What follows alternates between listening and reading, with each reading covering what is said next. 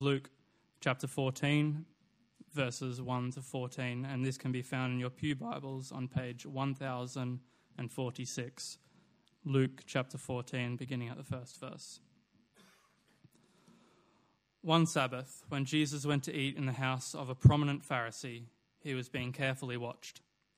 There in front of him was a man suffering from abnormal swelling of his body. Jesus asked the Pharisees and the experts in the law, Is it lawful to heal on the Sabbath or not? But they remained silent. So, taking hold of the man, he healed him and sent him on his way. Then he asked them, If one of you has a child or an ox that falls into a well on the Sabbath day, will you not immediately pull it out? And they had nothing to say. When he noticed how the guests picked the places of honor at the table, he told them this parable. When someone invites you to a wedding feast, do not take the place of honor, for a person more distinguished than you may have been invited. If so, the host who invited both of you will come and say to you, Give this person your seat. Then, humiliated, you will have to take the least important place. But when you are invited, take the lowest place so that when your host comes, he will say to you, Friend, move up to a better place. Then you will be honored in the presence of all the other guests. For all those who exalt themselves will be humbled, and those who humble themselves will be exalted. Then Jesus said to his host, When you give a luncheon or dinner, do not invite your friends, your brothers or sisters, your relatives, or your rich neighbors. If you do, they may invite you back and so you will be repaid. But when you give a banquet, invite the poor, the crippled, the lame, the blind, and you will be blessed. Although they cannot repay you, you will be repaid at the resurrection of the righteous. This is the word of the Lord.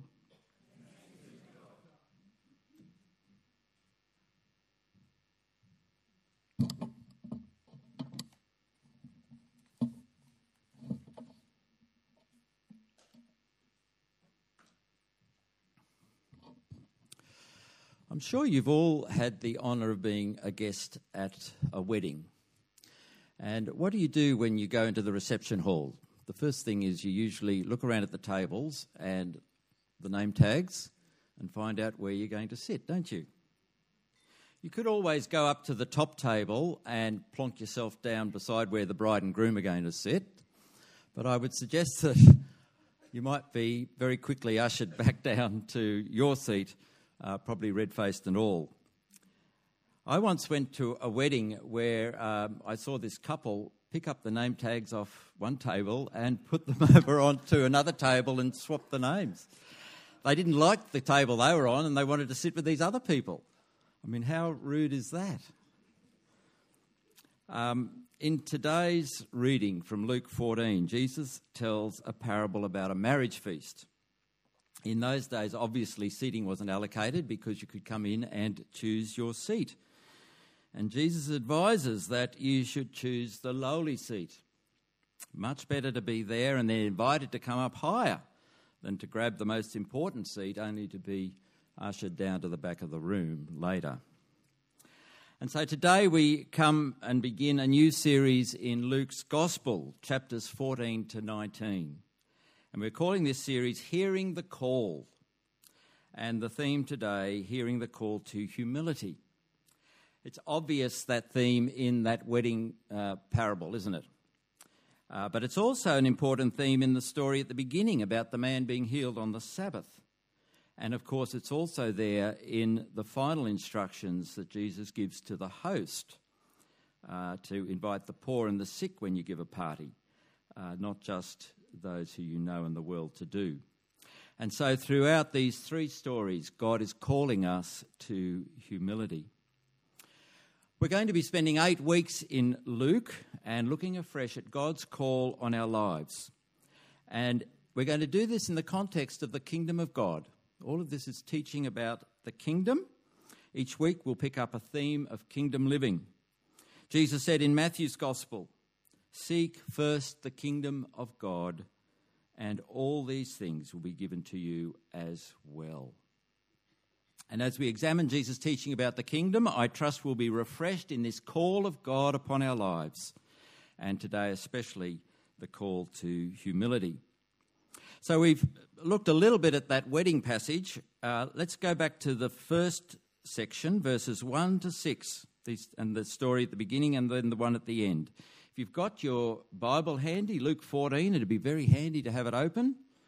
And if you're using the Pew Bible, it's on page 1046. 1046.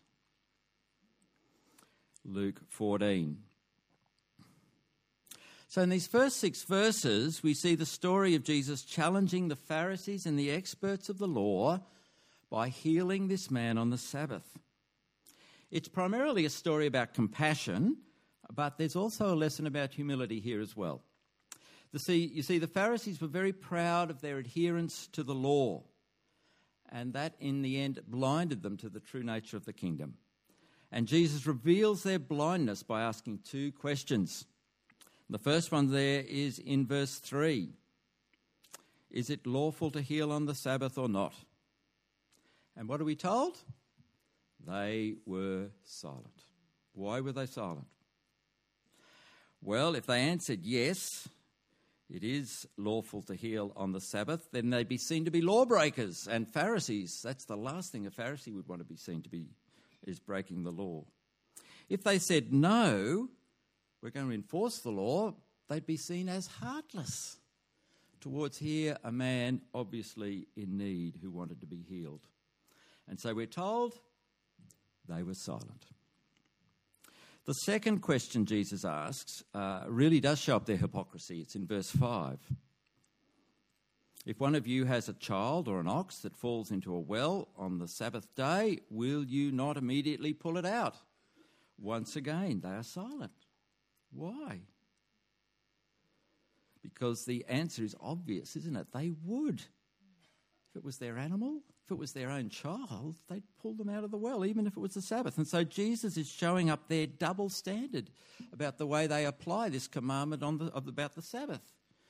Uh, they show compassion when it's someone close and something that matters to them, but not otherwise. So a little more humility is required on their part, a humility that would issue in compassion.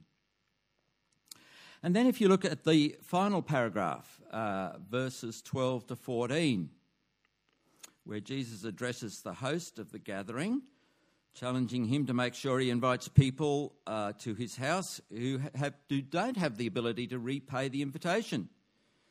And Jesus exalts the poor, the crippled, the lame, and the blind. Now, we're told at the beginning that this is the home of a prominent Pharisee. I don't think Jesus is actually having a go at uh, this host, this Pharisee. I think he's just wanting to reinforce here a kingdom principle. After all, this host has invited Jesus to the party, hasn't he?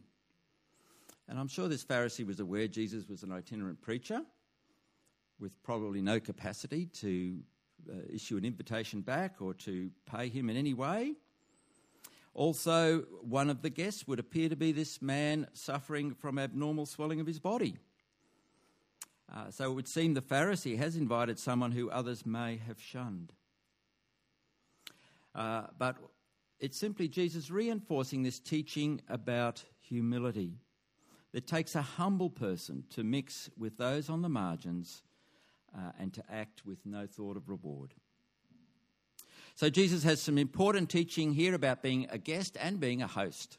And I trust we've both been we've been in both those roles to be a humble guest, to take a lowly seat, not to seek the seat of honour, to be a humble host, not just to invite your friends in the world to do, but also the poor and the outcast. And overall, to be wary of religious pride. Because you know the law of God doesn't necessarily mean you understand the kingdom of God. Uh, if we truly understand Jesus' teaching about the kingdom, it should humble us not make us feel like we're better than anyone else. It should humble us. Now, when you think about it, humility really is an elusive quality, isn't it? Uh, because as soon as you think you've achieved it, guess what? you have got something to be proud about, haven't you? There's a, a, pop song from a few years back, and it ages me a little, I guess, to remember this. But uh, did you hear the song, um, Oh Lord, it's hard to be humble when you're perfect in every way? I'm always in front of the mirror because I keep getting better looking every day. To know me is to love me. I must be a hell of a guy. Oh Lord, it's hard to be humble, but I'm doing the best that I can. So, how do we pursue humility when it's such a slippery concept and idea uh, and so hard to get a handle on? I think it's important to realize here that Jesus is not just giving us some nice moral teaching to help us be a better person. That's not his aim. What he's doing is teaching about the kingdom of God and calling people to belong to the kingdom. To belong to the kingdom is to take our eyes off ourselves and put them on Jesus. That's how the Christian life begins, isn't it? It's a very humbling place to come to, to realize it's not about me, it's about Jesus. Everything in our society says to us be self sufficient, be independent. You're an adult now. You can make your own decisions. You're an autonomous person. Go out and win the world. Be who you're meant to be. Coming to Jesus is about recognizing there is someone else who is Lord, not ourselves. It's about recognizing the horrible sin of not acknowledging Jesus. And finally, bowing the knee to Him and saying sorry. And that's a huge challenge to human pride, isn't it?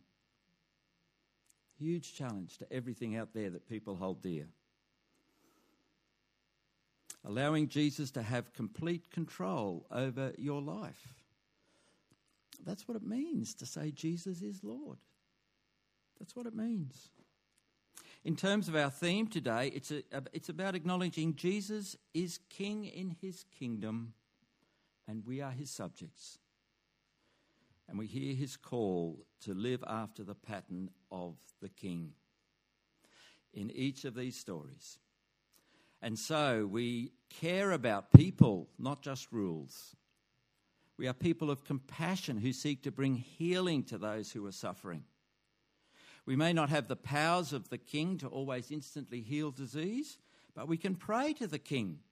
And sometimes, you know, people are miraculously healed. However, sometimes uh, it just means we have to walk with a person with their struggle, with their difficulty, uh, and just show compassion. The kingdom is about showing compassion. Our first story. But secondly, the kingdom is about, about taking the lowly place after the pattern of the king. Philippians 2 6 says, Jesus was in very nature God, but did not consider equality with God something to be used for his own advantage. Rather, he made himself nothing by taking the very nature of a servant being made in human likeness, he humbled himself and became obedient to death, even death on a cross. Jesus didn't just take the lowest position at weddings, he was a servant throughout the whole of his life. And in Luke, we especially meet the radical Jesus who loved turning things upside down. He associates with the lowly. He touches the untouchable. He calls nobodies to follow him. He accepts the humility and the humiliation in the end of the cross and we're called to walk after the pattern of the king. And then the third story, the final paragraph uh, about the humility of a host to not only invite friends and relatives, rich neighbours to dinner parties, but to find a place for the lowly and the outcast. And of course, that is the pattern of Jesus uh, in his kingdom. I was reading an article in The Australian yesterday morning uh, about the AFL Grand Final and it said this it said, At the ground, uh, an incredible array of politicians, business identities, celebrities, and football legends will descend from 11am for the best networking gig money cannot buy. Prime Minister Anthony Albanese will be among the 700 in the Olympic room, as well as opposition leader Peter Dutton. Billionaire Kerry Stokes is flying in from Perth Gold medal swimmer Ariarne Titmus will be there, and power brokers such as Tony Shepherd, Eddie McGuire, Julie Bishop and John Wylie will work the room. I would have liked to have been at the AFL Grand Final, and if it was in that room, all the better, eh? There's nothing wrong with being rich and famous. I, I, I guess someone's got to do it, haven't they? Uh, and some people, I'm sure, were there just for business reasons, nothing more. Uh, I can't help but think of that lovely homespun advice from Flo Bjelke-Petersen. You remember what she said? It's nice to be important, but more important to be nice. Yeah. Well, you can put a Christian twist on that. the real question is do those at the top have the humility to make room for the little person, the person who struggles, the disadvantaged? And of course, Jesus did. Jesus did. And those who belong to Jesus should as well. This Tuesday, there is a forum on homelessness uh, being sponsored by Noosa Council, uh, being held over here at Noosa Church on Eumundi Road. And there's a number of speakers coming from various churches and Christian groups uh, from around southeast Queensland who are doing work in this field in, with the homeless. They're going to be sharing what they're doing, and there will be opportunity to discuss what might be appropriate uh, to do here in Noosa. Now, unfortunately, I'll be in Brisbane and on Tuesday and have given an apology. But I know Val Smurden and Mary Couchet are going. There may be others here who would like to join them. So please talk to me afterwards if you would uh, be interested in that uh, and have more details. Parish Council has been talking for a number of months now about the housing crisis in Noosa. Uh, and it's important that the church is at the forefront of providing a response. Uh, that's what it means to humbly follow the King reigning in his kingdom. I want to finish, though, today with a quote from uh, Tom Wright, who says this. He says, Pride, notoriously, is the great cloud which blots out the sun of God's generosity. If I reckon that I deserve to be favoured by God, I declare that I don't need his grace, mercy, and love. I also imply that those who shouldn't I also imply there are those who shouldn't have the opportunity to receive his grace, mercy, and love. Jesus spent his whole life breaking through that cloud and bringing the fresh, healing sunshine of God's love to those in its shadow. So, my friends, it's about hearing the call, the call to humbly follow Christ, following Christ with compassion, following Christ not seeking personal advantage following Christ making a place for the poor and those on the margins. Are you ready again to surrender to Christ as your King and serve him in his kingdom?